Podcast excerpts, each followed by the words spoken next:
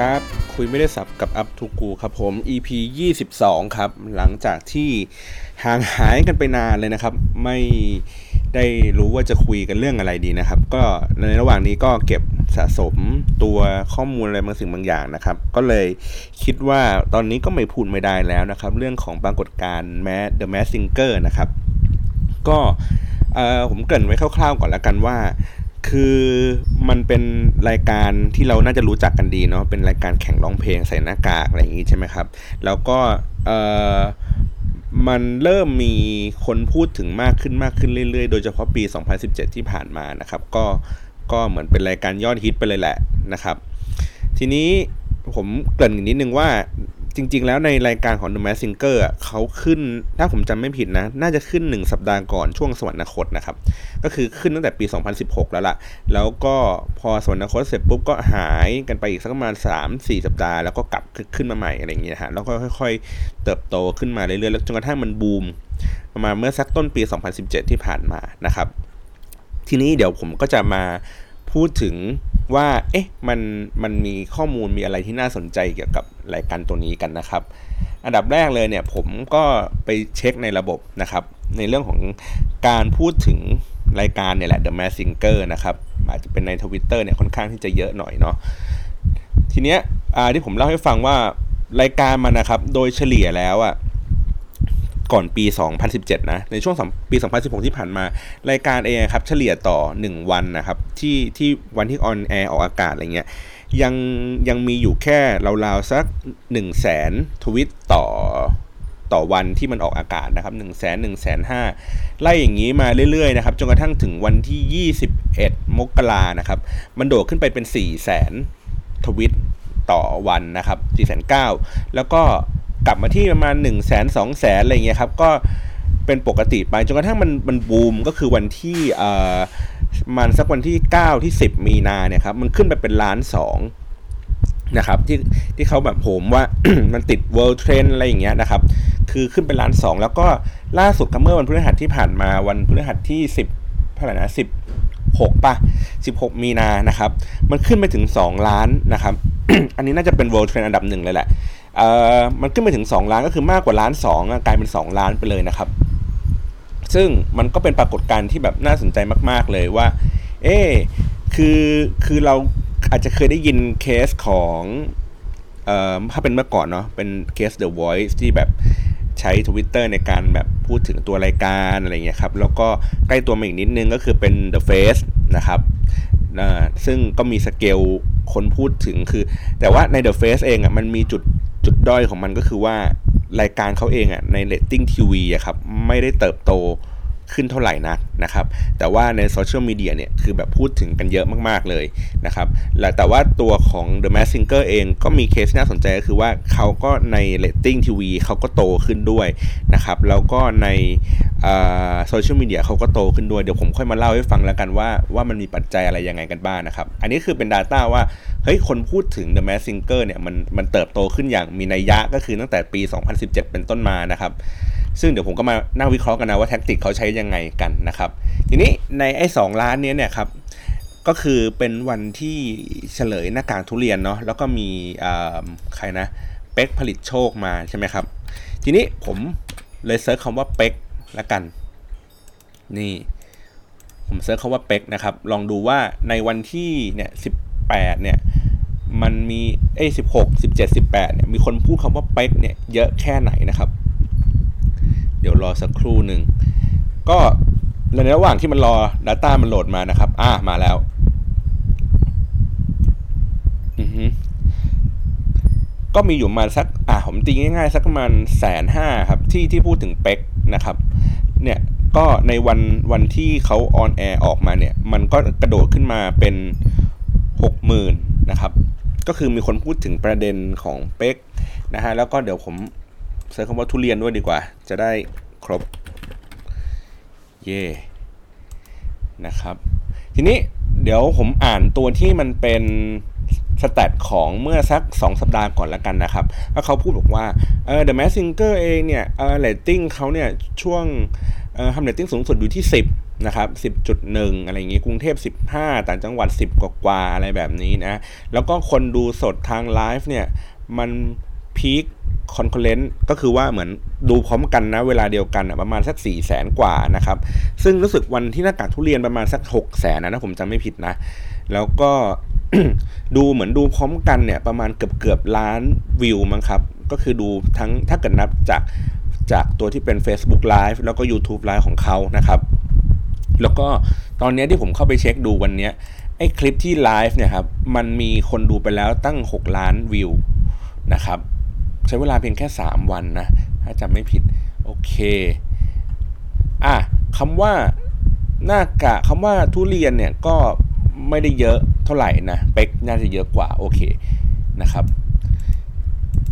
เนาะทีนี้ กลับมาที่ตัวตัวเลขนี้ก่อน ก็คือว่าคนดูก็เพิ่มขึ้นเรื่อยๆนะฮะก็คือเหมือนพอรอบมันอยู่ลึกขึ้นลึกขึ้นอะไรเงี้ยคนก็รอดูกันมากขึ้นนะครับ แล้วก็ทาง Workpoint เองก็ใช้วิธีการไลฟ์นะครับแล้วก็ความน่าสนใจของไลฟ์ของเขาก็คือว่าเขาน่าจะเป็นรายการแรก ๆ ในประเทศไทยที่ที่ Facebook เฟซบุ๊กทำหน้าที่คือมี ad โฆษณาครับก่อนที่จะเข้าไปดูคลิปของไลฟ์ตัวนี้ครับ นะอันนี้ก็คือว่าอันนี้ก็คือเป็นเป็นเคสแรก ๆ ในประเทศถ้าผมจำไม่ผิดไม่ไม่เวิร์กพอยต์ก็วูดดี้ครับขึ้นขึ้นก่อนนะครับ ก็ดูแนวโน้มในอนาคตก็คือว่า Facebook ก็คงจะคงจะหาวิธีการโฆษณาผ่านทางไลฟ์มากขึ้นนะครับ แล้วก็แบ่งปันรายได้อะไรอย่างนี้ว่ากันไปนะฮะ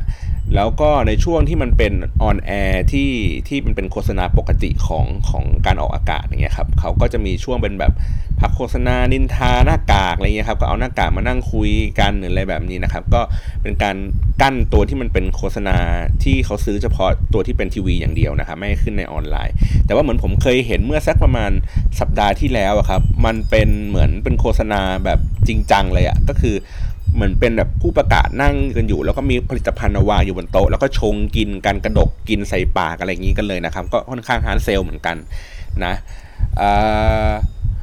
ทีนี้ความกว้างอะไรอีกนะครับ โอเค ผมว่าน่าจะประมาณนี้แหละนะฮะทีนี้เรามาดูกันว่าว่าอย่างที่ผมบอกก็คือว่า เอ๊ะ แล้วเขามีกลยุทธ์อะไรยังไงทำไมถึง รายการนี้ถึงแบบพูดถึงเยอะมาก รายการนี้ถึงแบบมีคนแบบ ทวิตกันมหาศาลมากกันขนาดนี้นะครับ อันดับแรกเลยก็คือว่าถ้าเกิดตัวพูดถึงตัวรูปแบบรายการนะครับ มันก็จะเป็นรายการที่ประกวดร้องเพลงโดยทั่ว ๆ ไปปกตินะครับ เพียงแต่ว่าเขามีธีมก็คือว่าใส่หน้ากากก็คือคนก็จะไม่รู้ว่าว่าว่าคนภายใต้หน้ากากนั้นคือใครนะครับ ถ้าถามว่าในในศัพท์ของทีวีเองเนี่ยเขาก็จะเรียกว่ามันเป็น wow factor ครับ wow factor มันคือการที่ทำให้คนรู้สึกว่าแบบเฮ้ยตื่นเต้น wow นะครับ มันก็จะทำให้สิ่งสิ่งนั้นอะมันมันมีเลตติ้งหรือมีความสัมพันธ์อะไรที่ทำให้คนดูเขารู้สึกอยากติดตาม มันเป็นเป็น wow ตลอด wow factor เนี่ยจะก็เลยเกิดขึ้นกับพวกรายการโชว์ต่างๆ เยอะนะครับ อย่างเช่น Thailand ก็ทาเลนต์ต่างๆ wow factor เนาะก็คือว่าเราไม่เคยรู้มาก่อนว่าคนคนนี้จะมีความสามารถมากขนาดนี้นะครับ The Voice ก็คือช่วงที่มันเป็น blind audition เนี่ยก็จะมีเรตติ้งที่ดีกว่าช่วงที่แข่งขันลึกๆไปเรื่อยๆ เพราะว่าคนมันไม่รู้นะครับไอ้คนมันรู้แล้วว่าไอ้คนคนนี้มันร้องเพลงเก่งนะครับเขาก็ค่อยๆคคลาย wow factor ลงไปเรื่อยๆนะครับหรือรายการอะไรอะเนี่ยอะไรประมาณนี้ครับมันก็จะมี wow factor อยู่ตลอดเวลานะครับแต่ตัวที่มันเป็น The Mask Singer เขาดีไซน์ตัวรายการเองว่า wow factor สามารถเกิดขึ้นได้ทุกเทป หมายถึงว่า wow ก็คือว่าคนใส่หน้ากาก 2 คนนะครับ แล้ววันวันที่ต้องแบบเฉลยว่าหน้ากากคนไหนคือใครอะไรเงี้ยนี่คือ wow factor ครับ ทีเนี้ย wow จะ wow ได้ปังไม่ปังมันก็คงขึ้นอยู่กับ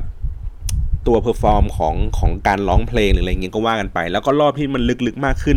มันก็เลยเกิดการที่คนอะดูติดตาม แล้วก็ติดตามเชียร์คนคนนี้แล้วก็มันมี wow factor แถมไปด้วยนะครับ มันก็เลยเป็นเอฟเฟกที่มันค่อนข้างแรงขึ้น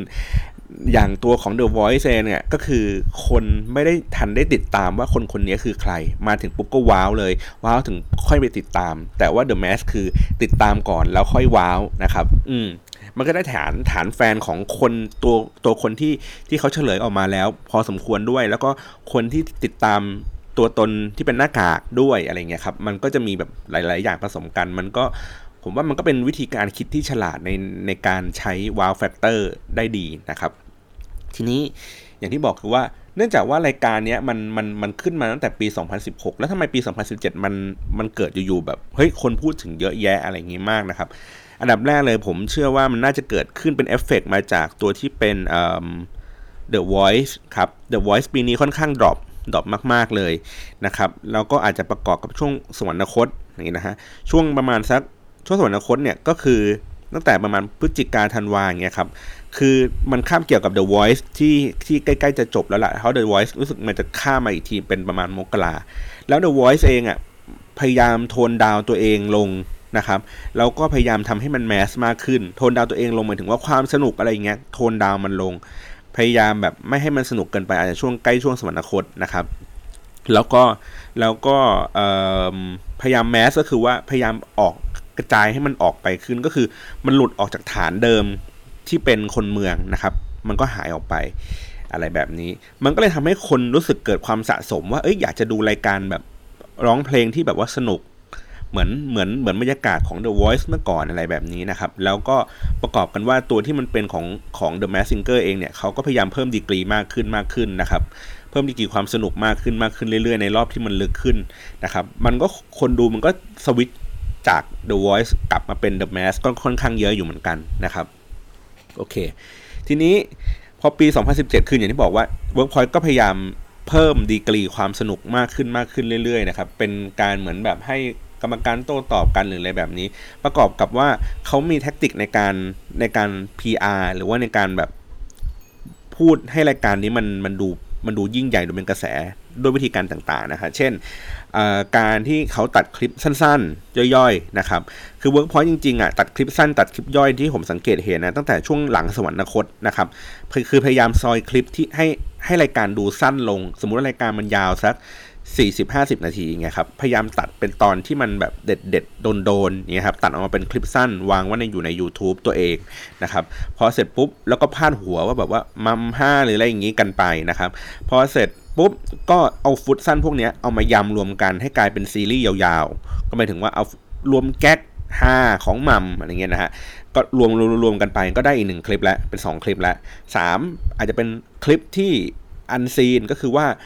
เหมือนถ่ายทำจริง ๆ รายการ 40 นาทีแต่ถ่ายจริงประมาณ 2 ชั่วโมงเนี่ยเขาเอาคลิปอะไรที่มันตัดแล้วมันไม่ได้ใช้ไม่ได้ออกอากาศก็จับมาเป็นอันซีนให้คนดูอีก ก็คือว่าพยายามใช้รีซอสทุกอย่างที่ที่มีอยู่นะครับ แล้วก็สร้างเหมือน build เพื่อให้เพื่อให้ฐานคนดูเขารู้สึกว่าเฮ้ยเพจนี้มัน active แล้วก็สามารถที่จะเพิ่มโอกาสในการเห็นของคนเข้ามาดูก็คือ มันต้องมีสักครั้งหนึ่งอะที่มันเป็นแบบ suggest อะไรบางอย่างที่เป็นคลิปของกูอะไรแบบนี้นะครับ ต่อมาก็คือ เขาก็พยายามใช้วิธีการ PR นะครับ PR ที่มันเป็นออฟไลน์ผสมกันเข้าไปด้วยนะครับ ก็คือหมายถึงว่า The Mask Singer เองอะ่ะไม่เคยถูกพูดถึงบนสื่อโซเชียลมีเดียเท่าไหร่นัก ไปถึงว่าโดนลงลงพวกเว็บข่าวหรืออะไรเงี้ยครับ ไม่เคยจนกระทั่งประมาณสักมกราที่ผ่านมา จะเริ่มมีข่าวที่พูดว่า เฮ้ย ประสบความสำเร็จนะ เฮ้ย เป็นกระแสนะ เฮ้ย มีคนดูเยอะนะ อะไรเงี้ยครับ มากขึ้นมากขึ้นเรื่อยๆ นี่คือแผนการหนึ่งนะ ในการพูดถึง พูดถึง perform ตัวเองอะครับโดยที่แรกๆในช่วงแรกๆที่ผมเคยเห็นก็คือ คนใน Workpoint เองอะพูดถึงตัวเอง พูดถึงผลงานตัวเองก่อนนะครับ พอพูดถึงผลงานตัวเองที่มันเยอะขึ้นเยอะขึ้นเรื่อยๆ เนี่ย มันก็ ดึงความสนใจของพวกเว็บข่าวต่างๆนะครับก็เรียกไปสัมภาษณ์หรืออะไรอย่างนี้ลงสื่อนั้นสื่อนี้อะไรอย่างนี้ไป ก็คือว่าใช้ออนไลน์อะนำไปก่อน แล้วก็รู้ว่าอันไหนมันออร์แกนิกที่ดีเนี่ยก็จับไอ้สิ่งนั้นอะเอาไปทำเป็นออฟไลน์นะครับเอาไปทำเป็นทีวีอะไรแบบนี้ ก็คือว่าใช้วิธีการนี้เรียกเรียกจังหวะพวกนั้นไปนะครับ ต่อมาก็คือการที่ ที่เรารู้สึกคนดูรู้สึกแบบชอบ แล้วก็เวิร์กพอยต์เองเขาก็พยายามพูดเรื่องนี้กันอยู่ว่า เหมือนว่าคนดูอยู่ที่ไหนเขาก็จะไปอยู่ที่นั่นนะครับเขาก็ใช้ตัวที่มันเป็น Facebook Live คู่ขนาน ออกคู่ขนานกับรายการนะครับ ก็เมื่อก่อนมีแค่ Facebook Live อย่างเดียวเดี๋ยวนี้มี YouTube Live แล้วด้วยนะครับจริง ๆ มันเป็นน่าจะเป็นเวิร์กพอยต์น่าจะเป็นเจ้าแรก ๆ ในการที่ทำรายการออกคู่ขนานกันนะครับในเบื้องหลัง เบื้องหลังของของสิ่งนี้ของการทำแบบนี้นะครับ มันก็มีผู้สันทัดกรณีหลาย ๆ คนเขาก็เคยพูดมานะครับว่าเฟซบุ๊กเองเนี่ยพยายามจ่ายเงินให้กับพวก content provider ต่างๆนะครับ แล้วก็ทำให้ให้เขาอะ่ะเหมือนมีจำเป็นที่จะต้องเอาอะไรสักอย่างอะ่ะมาไลฟ์อยู่ตลอดเวลา เพราะว่า Facebook ทำการจ่าย ผมไม่รู้ว่าจ่ายเท่าไหร่นะ หรือว่าให้เป็นอะไรผมไม่แน่ใจเหมือนกันนะครับ ก็คือเหมือนมีข้อตกลงกับ Facebook แหละว่าตัวเองจะต้องทำไลฟ์มันขึ้นมานะครับในช่องทางของตัวเองอะไรเงี้ย จริงๆก็ Facebook เขาอยากจะโปรโมทไอ้ฟังก์ชันนี้อยู่เหมือนกันนะครับ แล้วก็ไลฟ์ไลฟ์ไลฟ์มาเรื่อยๆนะฮะ ทีนี้พอมันไลฟ์มาเสร็จปุ๊บมันก็จะมีข้อจำกัดอย่างที่ผมบอกก็คือก็จำกัดเรื่องของโฆษณาเรื่องของอะไรอย่างเงี้ยก็พยายามแบบปรับปรับปรับกันไป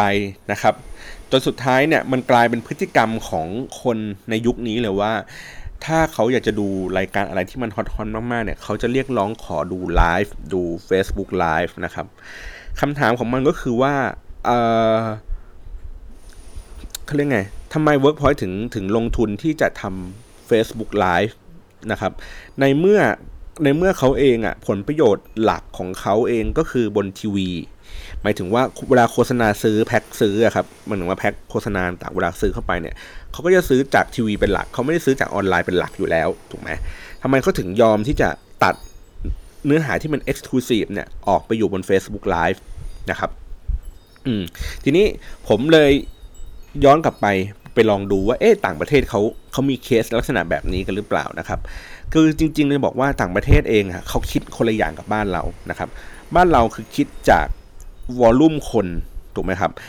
เอ่อแต่ว่าต่างประเทศเขาคิดจากแวลูอะครับมันมันคิดคนละอย่างกันผมยกตัวอย่างเช่น สมมติห้างสรรพสินค้าทำไมสมมติเวลาเราไปสิงคโปร์เนี่ยครับเหมือนที่ถนนออชาร์ดโรดเนี่ยเราสามารถเดินทะลุทุกห้างกันได้หมดเลย ถูกไหมไปถึงว่าเราเดินตั้งแต่หัวถนนจนถึงท้ายถนนอย่างเงี้ยเราสามารถเดินชั้นใต้ดินอย่างเงี้ยครับทะลุทุกห้างทุกห้างทุกห้างไปได้เรื่อยๆเลย โดยที่เราแบบไม่รู้สึกติดขัดอะไรเลยแล้ว แล้วเราก็รู้ว่าในแต่ละห้างในทุก ๆ ห้างเองอะมันก็จะมีร้านที่มันดูคล้ายๆกันถูกไหมฮะแต่ว่าในบ้านเราเนี่ยเองอะมันกลายเป็นว่าเหมือนแบบเฮ้ยถ้าเกิดเราทำทางแบบนี้เชื่อมเชื่อมถึงกัน ระหว่างคุณกับ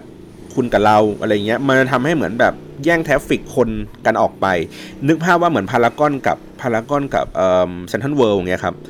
คือเขาเขามีตังสามารถที่จะทำทางทางเชื่อมน่ะใต้ดิน ติดแอร์เย็นๆ สบายๆ ให้คนเดินข้ามกันไปได้เลยก็ได้นะ เพื่อให้เดินไปถึงอีกห้างหนึ่งแต่ว่าเขาไม่ทำถูกปะเขาก็ไม่ทำมันแบบทางเชื่อมลอยฟ้าหรืออะไรเงี้ยซึ่งเผื่อทางเชื่อมลอยฟ้าอาจจะแบบไม่ได้ทำเองด้วยก็ได้ อาจจะร่วมมือกทมหรืออะไรแบบนี้บางสิ่งบางอย่างไป เพราะว่า เขาคิดว่าการที่ traffic คนนะครับมันมันสะดวกเกินไปอะมันจะทำให้ไอ้ไอ้อันนี้ได้ อันนี้ได้มากกว่าอันนี้หรืออะไรอย่างนี้ไปนะครับหรือขณะเดียวกันในตัวของรายการทีวีเองก็เหมือนกันก็คือว่า การที่เขาไม่ที่ต่างประเทศไม่ทำออกคู่ขนานเพราะเขารู้สึกว่าเขาไม่ได้สนใจเรื่อง traffic เป็นหลักเป็นสำคัญ แต่เขาสนใจ value ของมันว่า โอเค เขาสร้างคุณค่ากับ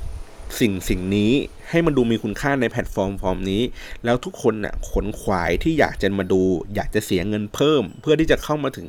คอนเทนต์ที่มันดีขนาดนี้ เพราะว่าเขาก็ลงทุนกับคอนเทนต์อะมากนะครับ เพราะฉะนั้นแล้วเนี่ยมันก็คือเหมือนประมาณว่าคุณก็ต้องจ่ายแพงขึ้น เพื่อให้คุณได้เจอคอนเทนต์ที่มันดีขึ้นแทนนะครับ แต่เราคือคอนเทนต์ที่มันดีดีขึ้นเรากลับ ทำให้มันถูกลง แล้วก็ฟรีขึ้นเพราะเราคาดหวังว่าจำนวนคนดูอะมันจะมากขึ้นแล้วเราจะได้จากโฆษณา ไม่ได้จากคุณค่าของตัวที่มันเป็นเนื้อคอนเทนต์จริง ๆ นะครับ ซึ่งอันนี้วิธีถามว่าวิธีการนี้ผิดไหมผมก็บอกว่ามันก็ไม่ผิดแล้วแต่มุมมองของของของการตลาดที่เขาจะมองว่ามันมันทำยังไงแวลูอาจจะขายไม่ได้คือไม่ทันกินอะ เอาเป็นแบบทำเป็นแบบเอาแทฟฟิกดีกว่า เอาคนมาดีกว่าอะไรแบบนี้นะครับ โอเค ก็แล้วแต่จะคิดกัน ทีนี้ผมเลยบอกว่าพอมันเป็นแบบนี้ปุ๊บพฤติกรรมคนมันเปลี่ยนครับ ก็คืออย่างที่บอกคือทุกคนก็พยายามดูของฟรี ผมเคยได้ยินคนพูดประมาณว่าคนทีวีนะเขาพูดประมาณว่าเขาว่าเสียเงินซื้อลิขสิทธิ์รายการมา เสียเงินสร้างโปรดักชันมันขึ้นมาเป็น 10บสล้านนะครับ แล้วก็วันหนึ่งคือมันก็เหมือนมีคนอะดูดคลิปของเขาอะเอาไปลงใน YouTube และให้คนดูกันฟรีๆคำถามก็คือว่าแล้ว ผลประโยชน์ที่เขาควรจะได้จากการที่คนอื่นเขาดูที่เขาลงทุนไปแล้วมันคืออะไรนะครับ มันก็เลยเป็นที่มาของว่าบางครั้งบางโปรเจกต์เนี่ยเขาก็เอาคลิปเนี่ยไปลงใน YouTube ก็เป็น rerun เร็วช้าต่างกันด้วยด้วย tactic ด้วย benefit อะไรต่างๆนะครับอย่างเช่นถ้าเป็น Got Talent เนี่ย Got Talent จะลง YouTube เนี่ยช้ากว่าเกือบ 1 สัปดาห์เลยนะครับ เพราะว่าติดในเรื่องของเงื่อนไขสปอนเซอร์อะไรอย่างนี้ต่างๆนะครับ เออหรือว่าบางรายการอย่าง The Face อย่างเงี้ยก็คือพอจบปุ๊บก็ขึ้นเลยอะไรแบบนี้นะครับเพียงแต่ว่าเดี๋ยวนี้เวลา Official มันขึ้นเนี่ยมันคือได้รายได้มาจาก YouTube เขาลงโฆษณาลงอะไรอย่างนี้กันไปนะครับแต่ว่าอย่างที่บอกคือมันก็เสียในการที่ถูกดูดของเถื่อน เอาไปขายอะไรอย่างนี้กันไปนะครับโอเคกลับมาจุดเดิมก็คือ เพราะฉะนั้นแล้วเนี่ยพอทราฟฟิกมันเยอะขึ้นคนดูมันเยอะขึ้นมันก็ทางเว็บพอยเขาคิดว่ามันดีนะครับ มันมันก็มีผลต่อ ต่อต่อเรื่องของฐานคนดูที่เพิ่มขึ้นนะครับ แล้วก็ในขณะเดียวกันอย่างที่ผมบอกว่าตัวรายการของ The Voice เองมันดรอปนะครับ The Mask Singer ขึ้นไปแทน ทีเนี้ยในตัวฐานของคนดู Workpoint อยู่แล้วเนี่ยที่ผมสังเกตก็คือเวลาผมขับรถไปต่างจังหวัด เข้ามาในในตัวเมืองต่างจังหวัดนะครับ คนตัวเมืองต่างจังหวัดก็จะเปิด Workpoint กันแบบเย็นๆเขาก็เปิดกันเกือบเกือบเกือบทุกที่ที่ผมไปไปดูก็คือว่าเขามีฐานคนดูที่เป็นต่างจังหวัดค่อนข้างเยอะนะครับ แล้วก็ในตัวรายการมันเป็นค่อนข้างที่จะเป็นวาไรตี้ดูสนุกสนานหรืออะไรอย่างเงี้ยครับมันก็จะเหมาะสมกับคนไทยนะครับเพราะฉะนั้นแล้วเนี่ยถามว่าฐานของคนดูเองที่ที่มีอยู่แล้ว แล้วมีลักษณะรายการแบบไหนที่ป้อนเข้าไปแบบนี้นะครับมันก็มันก็เหมาะสมอะมันก็คือมันก็ทำให้เรตติ้งเองอะมันเพิ่มขึ้นนะครับแล้วก็ตัวของยอดวิวมันเพิ่มขึ้นไปด้วย มันกลายเป็นว่าทุกอย่างมันเพิ่มขึ้นไปหมดเลยนะครับจากเมื่อก่อนอะมันเคยมีผมเคยทำทฤษฎีหนึ่งว่าเหมือนประมาณว่าเอ๊ะ conversation ที่เพิ่มขึ้นอาจจะทำให้ให้เรตติ้งเพิ่มขึ้นไหมเอ้ยจริงๆมันก็มันก็จริงเหมือนกันนะ ก็คือว่าในในในเมื่อสัปดาห์ก่อนมันมีคนพูดตั้งล้านสองถูกไหมฮะ สัปดาห์นี้เรตติ้งคนก็ต้องเพิ่มขึ้นจากสัปดาห์ที่ผ่านมา เพราะว่ามันทำให้คนอะรอกลับไปดูอีกทีหนึ่งโอเค ไม่เป็นไรเรื่องนั้นนะครับ ก็มันมันก็เป็นปรากฏการณ์ที่ที่น่าสนใจอย่างที่บอกคือ มันมีทั้งออฟไลน์นะครับก็ช่วยกัน PR ก็ช่วยกันนะครับ คนก็พูดถึงโดยเฉพาะเรื่องของดราม่านะครับ ก็เรื่องดราม่าเองเนี่ยมันก็ มันก็น่าจะเป็นสัดส่วนที่สำคัญถ้าผมจำไม่ผิดในช่วงที่มันกระโดดขึ้นมา ในช่วงนั้นอาจจะเป็นคุณบุ๋มหรืออะไรอย่างนี้หรือเปล่านะผมไม่ผมไม่มั่นใจนะครับ แต่ว่าตัวดราม่าเองมันมันขับเคลื่อนทำให้คนพูดถึงมันเยอะขึ้น ก็ก็ก็เป็นส่วนหนึ่งนะครับ ทีนี้โอเค ผมจบเรื่องของ The Mask Singer ไว้ก่อนนะว่าว่ามันเป็นลักษณะแบบนี้ ทีนี้ผมพูดถึงเอฟเฟกข้างเคียงที่มันออกมาจากเนื้อหารายการแล้วกันอย่างเช่น เรื่องของคุณเป๊กเรื่องของอะไรอย่างนี้นะครับ ก็คือว่ามันก็มีการพูดกันต่อนะฮะเหมือนเป็นดราม่าซ้อนเข้าไปอีกทีหนึ่งว่าเออเรื่องนี้มันเป็นยังไงบางคนก็ก็ พูดว่าเฮ้ยเหมือนเวิร์กพอยต์จัดฉากหรือเปล่า พยายามเซตให้มันเกิดดราม่าเรื่องนี้เรื่องนั้นหรือเปล่า ในฐานะของคนทำทีวีผมคิดว่ามันมันไม่สามารถที่จะไปเซตเรื่องดราม่าได้ คือคืออยากจะให้มันเกิดได้ครับ คือคนคิดอยากจะให้มันเกิดในประเด็นนี้ได้ แต่ว่าคงไม่มีใครอะไปเอาจุดด้อยของอีกคนหนึ่งเพื่อให้มันไปเกิดดราม่าหรอกครับ ถูกไหมหมายถึงว่าเราเรารู้ว่าไอ้คนเนี้ยถ้าเราล้อปมด้อยเนี่ยมันจะเกิดเป็นดราม่าแน่ๆเราคงไม่หยิบเรื่องนั้นอะขึ้นเป็นเป็นคนโจหัวคนแรก ๆ อยู่แล้วล่ะ ทีนี้ในเมื่อเวิร์กพอไม่ทางมันก็คือคนดูทำถูกไหมฮะคนดูก็พยายามพูดถึง ทีนี้เขาก็มีคนพูดว่าเหมือนนักจิตวิทยาเขาก็พูดว่า มันคือการที่แบบอืม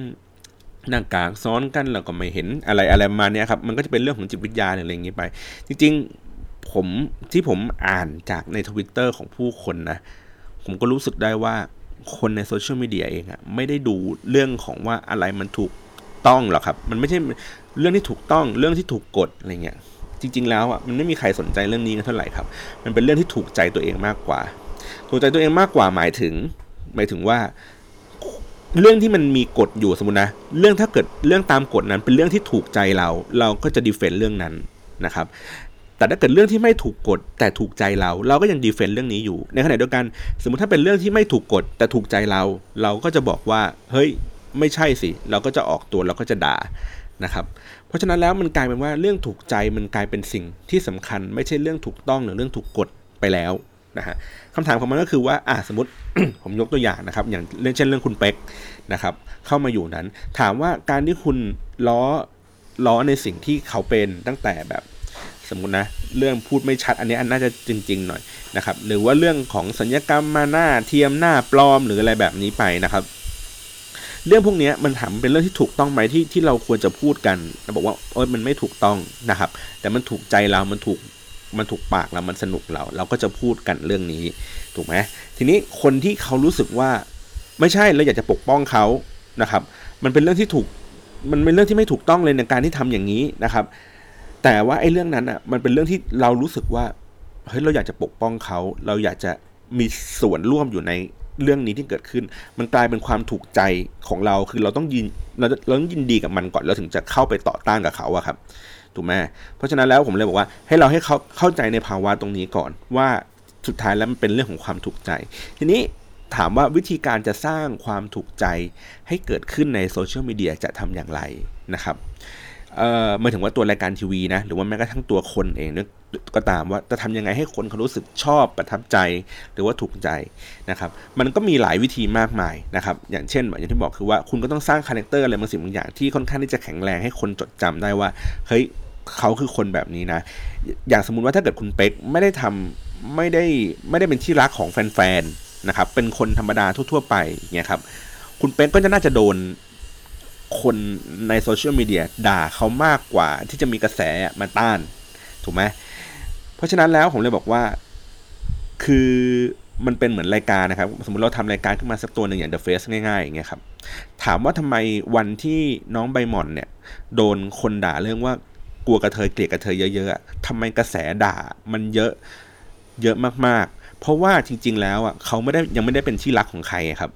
ยังไม่ได้มีกระแสที่ต้านกลับมาว่า เฮ้ย น้องเขาไม่ได้คิดอย่างนั้นนะ คือมันก็มีเพื่อนอยู่มาสักสองสามคนที่พยายามพูดแก้ข่าวขึ้นมานะครับ แต่ว่ากระแสมันแรงกว่านั้น เพราะว่าจำนวนคนมันมากกว่าในเดียวกันเรามาเทียบกับคุณเป๊กนะครับ คุณเป๊กก็คือมีแฟนมีแฟนอยู่เยอะอยู่พอสมควร ราะฉะนั้นแล้วเนี่ยกระแสที่ที่คนด่าเขาไป แล้วก็มีกระแสที่ต้านกลับมาอีกทีหนึ่งอะมันก็เลยในความรู้สึกหรือคือ มันก็ดูบรรลานกันนะครับ ก็มีคนออกมาปกป้อง มีคนออกไปด่า มีคนปกป้องออกไปด่าอะไรเงี้ยในสัดส่วนที่พอๆกันนะครับ ส่วนว่าน้องใบหม่อนกลับกลับไปเมื่อกี้ใหม่พอน้องใบหม่อนประกวดชนะอะไรนะไทยซูเปอร์โมเดลอะไรเงี้ยครับขึ้นมาอีกปุ๊บมันก็มีแฟนของน้องใบหม่อนขึ้นมาอีก แล้วแฟนของน้องใบหม่อนก็ทำกระแสโต้กลับกลับไปที่กลุ่มที่เคยโจมตีเขาว่า เอ๊นี่ไงน้องที่บอกว่า กดอะไรนะกลัวกระเทยสุดท้ายเป็นไงล่ะเขาได้ชนะอะไรแบบนี้นะครับ เพราะฉะนั้นเนี่ยถ้าเกิดเราเข้าใจในในในวิธีการนี้เราสร้างความสุขใจให้กับคน เพราะฉะนั้นเนี่ยเวลาจะทำอะไรขึ้นมาสักอย่างเนี่ย ผมว่าพยายามสร้างฐานฐานของคนที่รักเราอะครับขึ้นมาก่อน เพราะว่าวันวันดีคือดีเราไม่รู้หรอกว่ามันจะเกิดเหตุอะไรขึ้น มันจะดราม่าหรืออะไรอย่างนี้กันหรือเปล่า นะครับแต่ถามว่าเราจะสร้างภาพให้มันให้คนรักเราได้ตลอดเวลาได้ไหมมันจริง ๆ มันเป็นไปไม่ได้อยู่แล้วครับ มันก็คือมันต้องนำเสนอตัวตนของเราเองแหละ ว่าเราดูหน้าค้นหาเราดูมีเสน่ห์ในเรื่องไหนนะครับ แล้วก็ให้เขาให้คนเขารักให้เขาประทับใจในเรื่องนั้นๆไปนะครับ เวลาที่มันมีกระแสตีกลับมาหรือว่าเรื่องดราม่าอะไรต่างๆ เนี่ย อย่างน้อยก็คือเขาก็จะมีเกาะป้องกันในระดับหนึ่งที่เขารู้สึกว่า เออบางครั้งเขาไม่จำเป็นที่จะต้องออกมาพูด ตลอดเวลานะครับ แต่ว่ามีคนช่วยปกป้อง แล้วก็เขาก็จะรู้สึกปลอดภัยขึ้นนะครับ อันนี้มันเป็นเรื่องของวิธีการจัดการแบบคริสิสแบบกว้างๆเลยก็คือว่าพอสมมติถ้าเกิดพูดไปถึงแบรนด์ที่มันอยู่บนโซเชียลมีเดียอย่างเช่นแบรนด์ธนาคารแบรนด์ไอ้นั่นแบรนด์ไอ้นี่อะไรอย่างงี้นะฮะเวลาเขาเกิดเห็นดราม่าอะไรขึ้นมาเนี่ยเขามีคนที่รักแบรนด์ของเขา มีแบรนด์loyalty เกี่ยวกับแบรนด์เนี่ยออกมาปกป้องแบรนด์ออกมาพูดแก้ต่างให้กับแบรนด์เนี่ยมากน้อยแค่ไหน สิ่งนี้มันทำให้คนทำให้ทุกคนเห็นว่าแบรนด์เองอะเป็นที่รักของคนจริง ๆ หรือเปล่า ไม่ใช่ดูจากแค่แบบ positive ว่าคนพูดถึงแบรนด์นั้น positive อย่างเดียว มันอาจจะเป็นผีก็ได้ครับ อาจจะเป็น seeding ก็ได้ครับ หรือมันอาจจะเป็นพนักงานนะพูดถึงตัวนี้ก็ได้ครับ แต่user จริงๆอะมันไม่มี หรืออย่างที่บอกคือว่าเนี่ยถ้าเกิดเราสร้างไอ้สิ่งนี้ขึ้นมาได้เนี่ยครับ มันก็จะทำให้การปะทะของคนกับแบรนด์อะมันมันลดลงครับ แล้วถามว่าเราแล้วเราจะทำยังไงกับไอ้สิ่งนี้อีกทีหนึ่งเราก็ต้องแบบพยายามแบบสร้าง engagement สร้างให้เขารู้สึกว่าเฮ้ยเราเรา treat คุณว่าเออคุณคือคนสำคัญนะ อะไรแบบนั้นนะครับโอ้ผมไม่รู้ว่าผมเล่าจาก The Mask Singer ไปถึงไอ้เรื่องนี้ได้ยังไงนะ แต่ว่าผมรู้สึกว่าผมได้ความรู้ได้มุมมองอะไรใหม่ ๆ จากปรากฏการณ์นี้เยอะมากเลยนะครับ The Mask Singer ก็ เอ่อน่าจะเป็นสัปดาห์หน้าน่าจะจบแล้วเนาะ The Mask Singer ก็ผมอวยพรเลยว่าขอให้แบบเปี้ยงๆ ปังๆ ดัง ๆ เลยครับ มันจะได้มีข้อมูลให้เรามานั่งคุยกันอีกเนาะเออแล้วก็มันก็คงเป็นปรากฏการณ์ที่น่าสนใจสำหรับวงการทีวี แล้วก็ในในสื่อโซเชียลมีเดียแล้วก็กระบวนทัศน์ในการสื่อสารรายการทีวีที่ที่มันจะต้องเปลี่ยนแปลงขึ้นในในปีถัดไปนะครับ โอเค วันนี้ขอบคุณสำหรับการรับฟังมาก ๆ เลยครับ ไม่ได้เจอกันนานคิดถึงมาก ๆ เลยก็อย่าลืมนะครับ มีคอมเมนต์มีหรือมีประเด็นอะไรก็สามารถเข้ามาที่ Twitter ผมก็ได้นะ ถ้าเกิดว่าอยู่ใน SoundCloud แล้วไม่เจอนะครับ โอเค ขอบคุณมากครับ สวัสดีครับ